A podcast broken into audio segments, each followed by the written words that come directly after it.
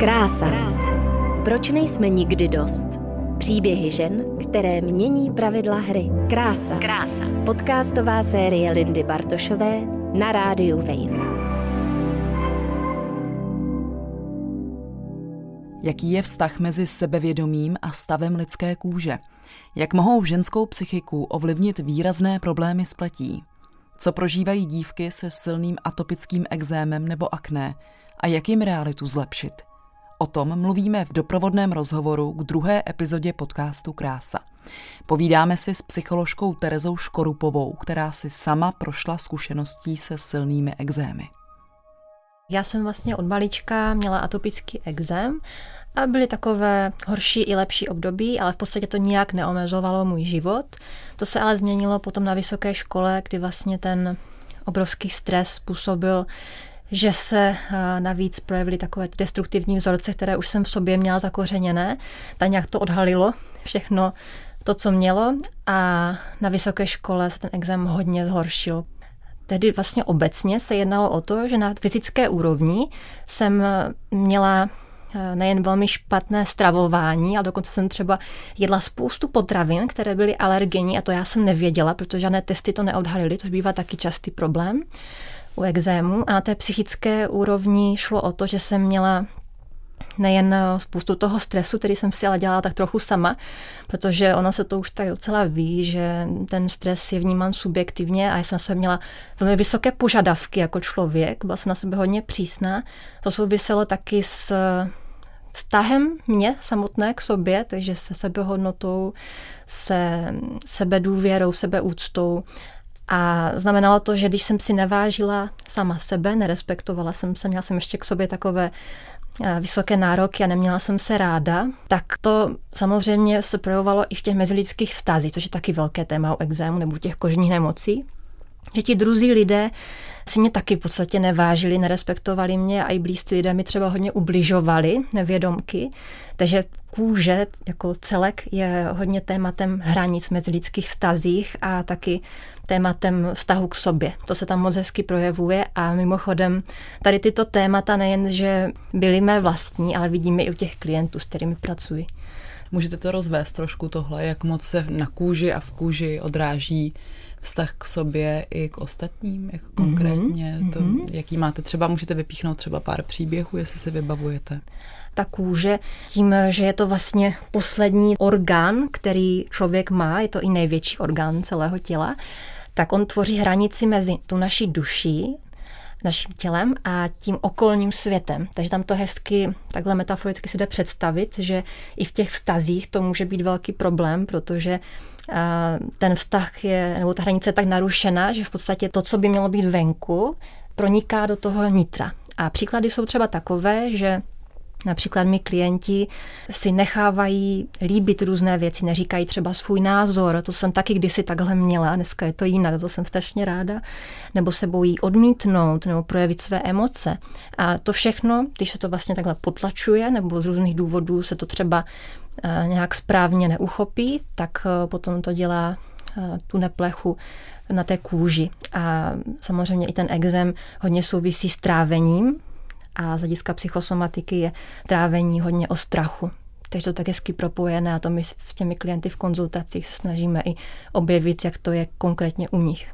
Takže se opravdu často děje, že někdo, kdo si projde tou terapií a vylečí si nebo pracuje na těch problémech na té psychologické rovině, tak se mu potom spraví i ten kožní problém?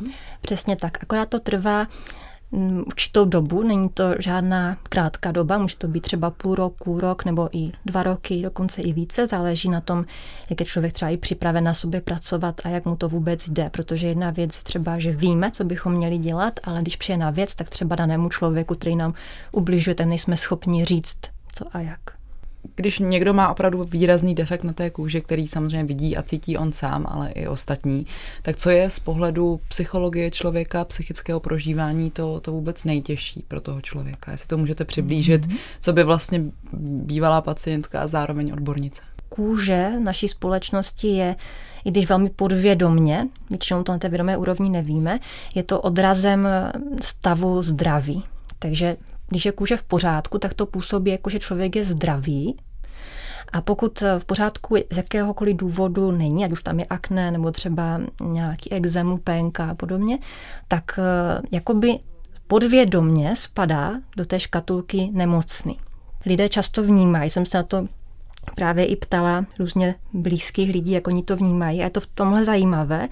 A tím, že tady ta eh, nevyřčená pravda tak nějak je okolo, tak lidé, kteří mají ty kožní potíže, tak se taky vnímají určitým způsobem, jako že jsou nemocní a tím pádem nějakým způsobem uh, možná až, ano, neúplně, možná až i vadní nebo méně cení tím, že uh, nespadají do toho ideálu. Navíc v dnešní době jsou velké požadavky na to, jak by tak kůže měla vypadat, nebo celkově vzhled člověka.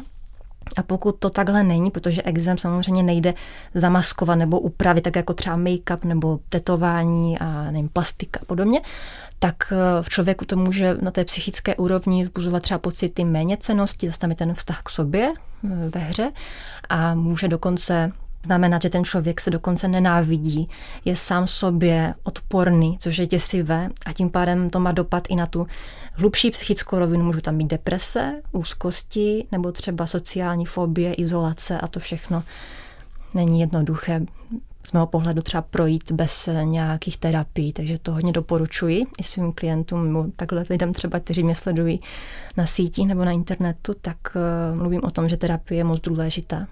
Co s člověkem udělá, kromě toho, co jste už popsala, právě třeba to silné akné na obličeji. My tam máme příběh mm-hmm. mé bývalé kolegyně, televizní moderátorky eh, z České televize, která trpěla silným cystickým akné a vlastně s tím eh, nejenom chodila na veřejnost, ale samozřejmě i do maskérny, kde jí na to dávali make-up a musela s tím číst zprávy a byla na obrazovce a lidé jí psali, diváci jí třeba psali, jako co to má prostě s tou pletí a tak dále. Tady v tom případě je hodně důležité, jak moc je člověk eh, s tím smířen nebo jak moc přijímá tu danou věc, ten stav, protože to vnitřní nastavení potom rozhoduje o tom, jak to prožívá i na venek. Pokud tam je určitá forma přijetí, v tom smyslu třeba, že člověk už na tom pracuje, aby se to zlepšilo, aby se třeba uzdravil, ví třeba, že na to může mít vliv strava nebo psychika nebo různé třeba i, jdeme tomu, krémy a podobně, kosmetika, tak eh, věřím, že pro něj to bude jiné, když se bude muset nebo bude chtít eh, třeba ukazovat někde na veřejnost, že to bude mít vnitřně v sobě tak zpracované, že to bude být jako dočasný stav. To je také hodně důležité. Jestli vnímá ten stav jako dočasný a nějak přechodný, anebo jako trvalý, jako nějaký handicap. Takže v tom je to určitě důležité a věřím, že třeba právě paní moderátorka to mohla mít nějakým způsobem takhle už v té fázi, kdy věděla, že se snaží léčit nebo snaží zjistit, co to třeba způsobuje, takže pro ní to bylo lépe zvládnutelné, ale pokud by ten človíček třeba uh, měl pocit, uh, že to právě nemá nějakým způsobem přijáte, že je to opravdu nějaký výrazný defekt nebo něco špatného, tak si umím představit, že to velmi těžce zvládá tu danou situaci a třeba by se ani do takové expozice nedostal, že by, to, že by z toho utekl, protože by to mohlo být tak bolavé tím, že v takovém povolání eh, člověk i tak nějak počítá s tím, že to může někdo nějak ohodnotit. Možná pojďme rovnou k tomu, eh, jestli jsou vlastně nejhorší právě ty reakce toho okolí, protože vím, že ať už jsme řešili eh, v rozhovorech pro ten podcast nejrůznější problémy, nejenom kožní, tak vlastně mám často problém, že pokud to není věc, která vás vyloženě Samozřejmě, že vás to omezuje, ale pokud prostě to není tak, že musíte kvůli tomu jako nonstop ležet v posteli nebo nemůžete chodit nebo cokoliv, tak často je nejhorší právě to okolí, protože vy byste se s tím třeba i nějak srovnali, ale jelikož vám to mhm. pořád někdo říká, dává najevo, tak to úplně nejde. Takže mě zajímá právě z vašeho odporného pohledu role toho okolí, ať už blízkého, tak uh, společnosti. Z mého pohledu bys to dal rozdělit uh, na takové dva druhy. Tam hraje roli to přijetí, protože z mého pohledu je to spíš taková menšina lidí, kteří nějakým způsobem tu kožní záležitost přijímají a vnímají jako něco, co tak prostě je a je to v pohodě, když to tak řekneme. Ale pak je tady zase z mého pohledu subjektivního většina lidí, protože tam jsem spadala i já, a taky tam spadá spousta mých klientů. A to je, když člověk vlastně mm, cítí, že je to něco, co by být nemělo, nemá to v sobě nějak přijaté. A Zajímavé je taky to, že v dnešní společnosti se stále vnímá nemoc jako taková intimní nebo nějaká taková osobní informace, kterou úplně nechceme sdílet eh, s okolím vždycky, protože se rozhodneme, jestli třeba chceme. Ale nejvíc zraňující na tom je, že ten člověk s těmi kožními potížemi vlastně on nemusí ani nic říkat, ale už tím, že je, tak sdílí tu informaci. A tím pádem je často velmi zraňující, když na to nějakým způsobem eh, někdo jiný poukáže, protože eh, i mi klienti o tom často mluví, že tak nějak eh, vnitřně doufají, touží potom, aby na to nikdo nepoukázal, protože by to v jejich očích znamenalo, aha, je to jako reálná pravda, existuje to, takhle to vidí všichni. Takže člověk má takovou touhu potom, aby se o tom většinou příliš nemluvilo. Je to zajímavé, ale Myslím si, že je důležité, aby ti lidé okolo toho človíčka s tím exém nebo jakýmikoliv kožními potížemi přijímali, jako kdyby ten tu kožní záležitost neměl. Jako kdyby tam nic nebylo, protože to přijetí samo o sobě je i z mých zkušeností eh, proces, který spouští léčení.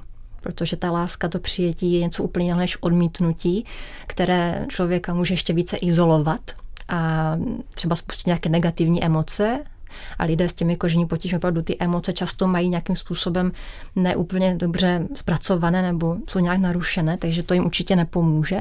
Takže bych doporučovala eh, třeba i takovou neutrální otázku, eh, jak se máš, když eh, s tím daným človíčkem jsme, protože ta otázka v sobě neobsahuje žádné poukazování na to, co se tam děje, a nechávat to krásně plnou odpovědnost na tom člověku, jestli on se rozhodne o tom mluvit, jestli vlastně bude cítit tu potřebu a bude chtít o tom otevřít, a nebo ne.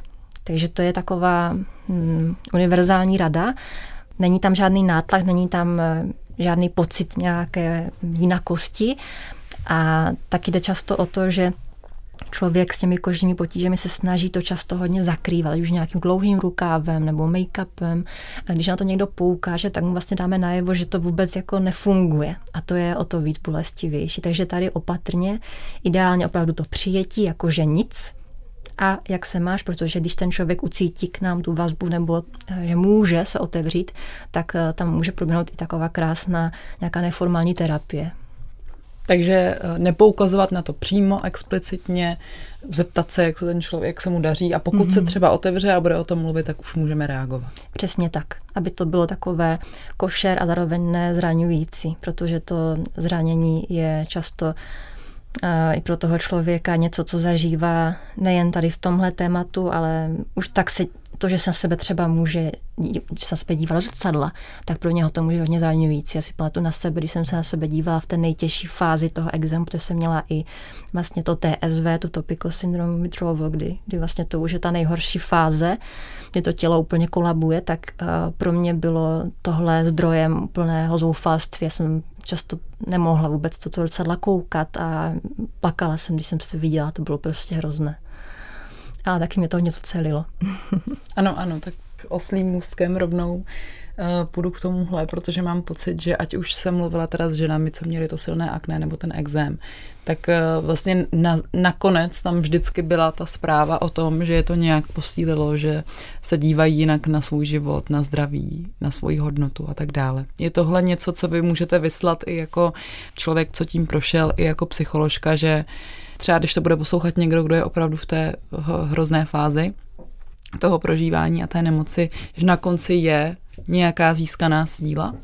Určitě. Tam vždycky záleží na tom, jak je člověk eh, připraven změnit i to vnitřní nastavení, co se týká té nemoci, protože já tím, že se hodně věnuju i psychosomatice a jsem v tomhle možná takový jiný psycholog, že mě zajímá třeba i ta duchovní tématika, tak eh, vnímám tu nemoc jako informaci, jako něco, co nepřichází nám zničit život, ani ty kožní záležitosti, ani třeba to akne, ale jako informaci o tom, že někde v našem životě je těžká nerovnováha. A jak říkal třeba Carl Gustav Jung kdysi, tak eh, když je člověk nemocný, tak by si měl s tou nemocí vlastně sednout pomyslně na židli naproti sobě a zeptat se vlastně, co dělám špatně v tom životě, co, co není v rovnováze. A můžu i sama za sebe říct, že tím, že jsem si tu nemoc prožila, že nejsem tím stejným člověkem, jakým jsem byla předtím, protože to změnilo právě i ten zmiňovaný vztah k sobě, vztahy s lidmi, ale i vztah mému tělu, které dneska beru jako plný jako chrám za to, že jsme se spolu dokázali takhle uzdravit. Takže úplně jako kompletně to změnilo můj pohled a vlastně i na základě toho období, to bylo před těmi pěti lety, jsem začala psát knížku, která vlastně vyjde příští rok eh, na jaře, o tom, jak v tom dnešním rychlém světě zpomalit, jak vnímat eh, přítomnost, protože to bylo taky něco, co s tím mým uzdravováním úzce souviselo. A zpátky k otázce. Mí klienti často říkají, že ten život rozdělují na to před a po. Protože přece jenom, ať už to je uh, akné, méně výrazné nebo více výrazné, nebo ty exémy, lupenky, tak uh, vždycky je to obrovský zásah do toho sebepojetí. A když člověk eh, je najednou zdravý, tak to své tělo, a už je to jedno, jestli to je nemoc, která je kožního původu nebo prostě jiná, tak člověk vnímá sám sebe úplně jinak.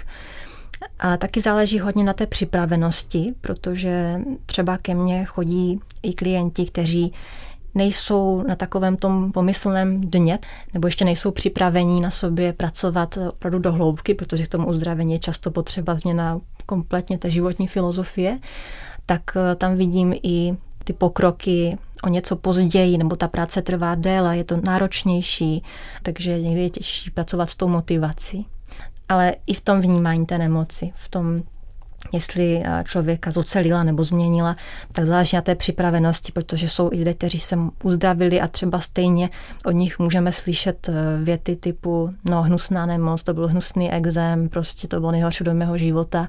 I když to možná bude znít teď eh, zvláštně, tak když tam není určitá forma toho přijetí té lekce, tak to podle mě není úplně v pořádku, protože i když to bylo pro mě opravdu nejtěžší období v životě, tak dnes jsem za něho nejvíc vděčná a vlastně bylo nakonec tím nejkrásnější nejkrásnějším, protože tam proběhla taková moje transformace. A to by bez toho nešlo, bez toho dna. To je určitě pozitivní message pro, pro posluchače a posluchačky. Jaký je vliv opravdu silného akné a exému na vnímání vlastního těla, zejména tady u mladých žen a dívek? Jak to z vaší zkušenosti proměňuje vztah k, k jejich kráse, k jejich vzhledu? Klienti, kteří trpí jakoukoliv formou akné, tak eh, to většinou pocitují z hlediska té psychiky nejvíce eh, v tom vztahu k sobě. To znamená, že je to slyšet i v tom, jak o sobě mluví, jak se na sebe dívají, jak třeba eh, vnímají sami sebe jako ženy. A to teď myslím třeba před tím druhým pohlavím. A celkově to ovlivňuje i vztahy s těmi druhými lidmi, protože když se člověk cítí nějakým způsobem třeba i méně cený, tady z toho důvodu, což eh, často bývá, tak eh, třeba není ani tolik odvážný v tom kontaktu, hm, tím, že se sám sobě třeba nelíbí, tak neosloví nebo nenechá se třeba tak oslovit, protože přece já se nemůžu líbit. Jo, je to takové celkově invazivní, co se týče té, toho vztahu k sobě i k druhým. A co se týče třeba toho akne, tak eh, tím, že ono souvisí stejně jako ty exémy nebo lupénky s emocemi, tak to tam taky časté vydávám jako takový společný jmenovatel. Eh, buď potlačování emocí, nebo eh, přílišné prožívání těch negativních emocí. A že člověk neví třeba, jak z toho ven. A tím, že to je i poruchou kontaktu, se říká, tak samozřejmě to souvisí i s těmi vztahy a v případě akné s tou sexualitou tam taky často bývá na nějaké úrovni potlačena, právě i tím vztahem k sobě pravděpodobně. A můžeme to třeba vidět, i když se podíváme na to akné, kdy ono bývá nejvíce. Možná si taky vzpomenete, že to je vlastně většinou v té pubertě. A to je období, kdy člověk teprve začíná vnímat, že nějakou sexualitu má, a je to období plné rozbouřených emocí, hormony si dělají, co chtějí, takže potom i to akné dává hezky najevo, jak moc ten člověk třeba se s tím umí poprat nebo to přijíma, protože čím více se takhle vysype, když to takhle řeknu, tak eh, o to víc je pravděpodobné, že ta nějak bojuje sám se sebou nebo že tu sexualitu nemůže v sobě zatím nějak přijmout, což je přirozené a proto to akné potkává téměř každého v tom věku. Co byste poradila teď mladým holkám, které uh, mají těžkou fázi akné a bojují se všemi těmi věcmi, nepřipadají si krásné, mají pocit, že je nemůže přece žádný kluk nebo i holka, mm. prostě to, k čemu ve své sexualitě inklinují, že je nemůžou chtít, uh, že prostě jejich život je u konce, aniž by začal pořádně. Tyto ženy potřebují vědět, uh, že je to dočasný stav, že to není něco, co by s námi přirozeně mělo být pořád, protože z mého pohledu je zdraví opravdu přirozený stav, aspoň co se týče té kůže.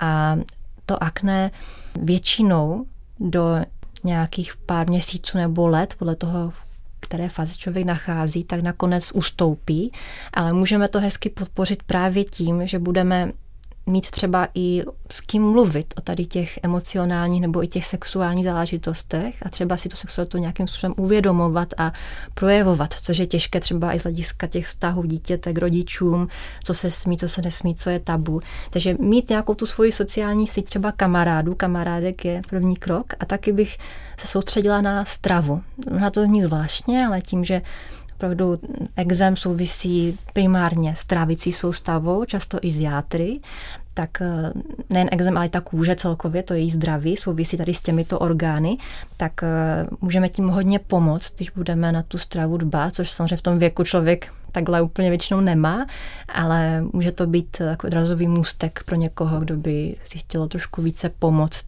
různými způsoby, protože na pohledu je to vždycky o stravě a jak jsem říkala, tak ty terapie jsou hodně důležité pro člověka, který prožívá kožní potíže, protože lidé to můžou vnímat, jako že se nic neděje, ale na té vnitřní úrovni to může být opravdu extrémně vážné a u depresí, pokud tam třeba nějaká je středně těžká nebo těžká, tak tam může být i riziko sebevraždy. Tak vážné to může být, když člověk sám sebe nemá rád nebo to, v čem se nachází. S psycholožkou Terezou Škorupovou jsme mluvili o tom, jak mohou život ovlivnit problémy s kůží. Možná vám akné nebo exém může připadat jako banální problém. Lidskou psychiku to ale zásadně ovlivňuje. Proto bych byla ráda, abychom k prožívání druhých byli citliví a přemýšleli, dřív než vyřkneme poznámku, která může bolet. V dalším rozhovoru, který bude doprovázet třetí epizodu o kráse a hudbě, si budeme povídat s publicistkou a novinářkou Anetou Martinkovou. Moc děkuju, že posloucháte podcastovou sérii Krása. Vážím si toho moc. Naslyšenou příště. Krása. Proč nejsme nikdy dost? Příběhy žen, které mění pravidla hry. Krása. Krása. Podcastová série Lindy Bartošové na rádiu Wave. Poslouchej na wave.cz, na můj rozhlas a v dalších podcastových aplikacích.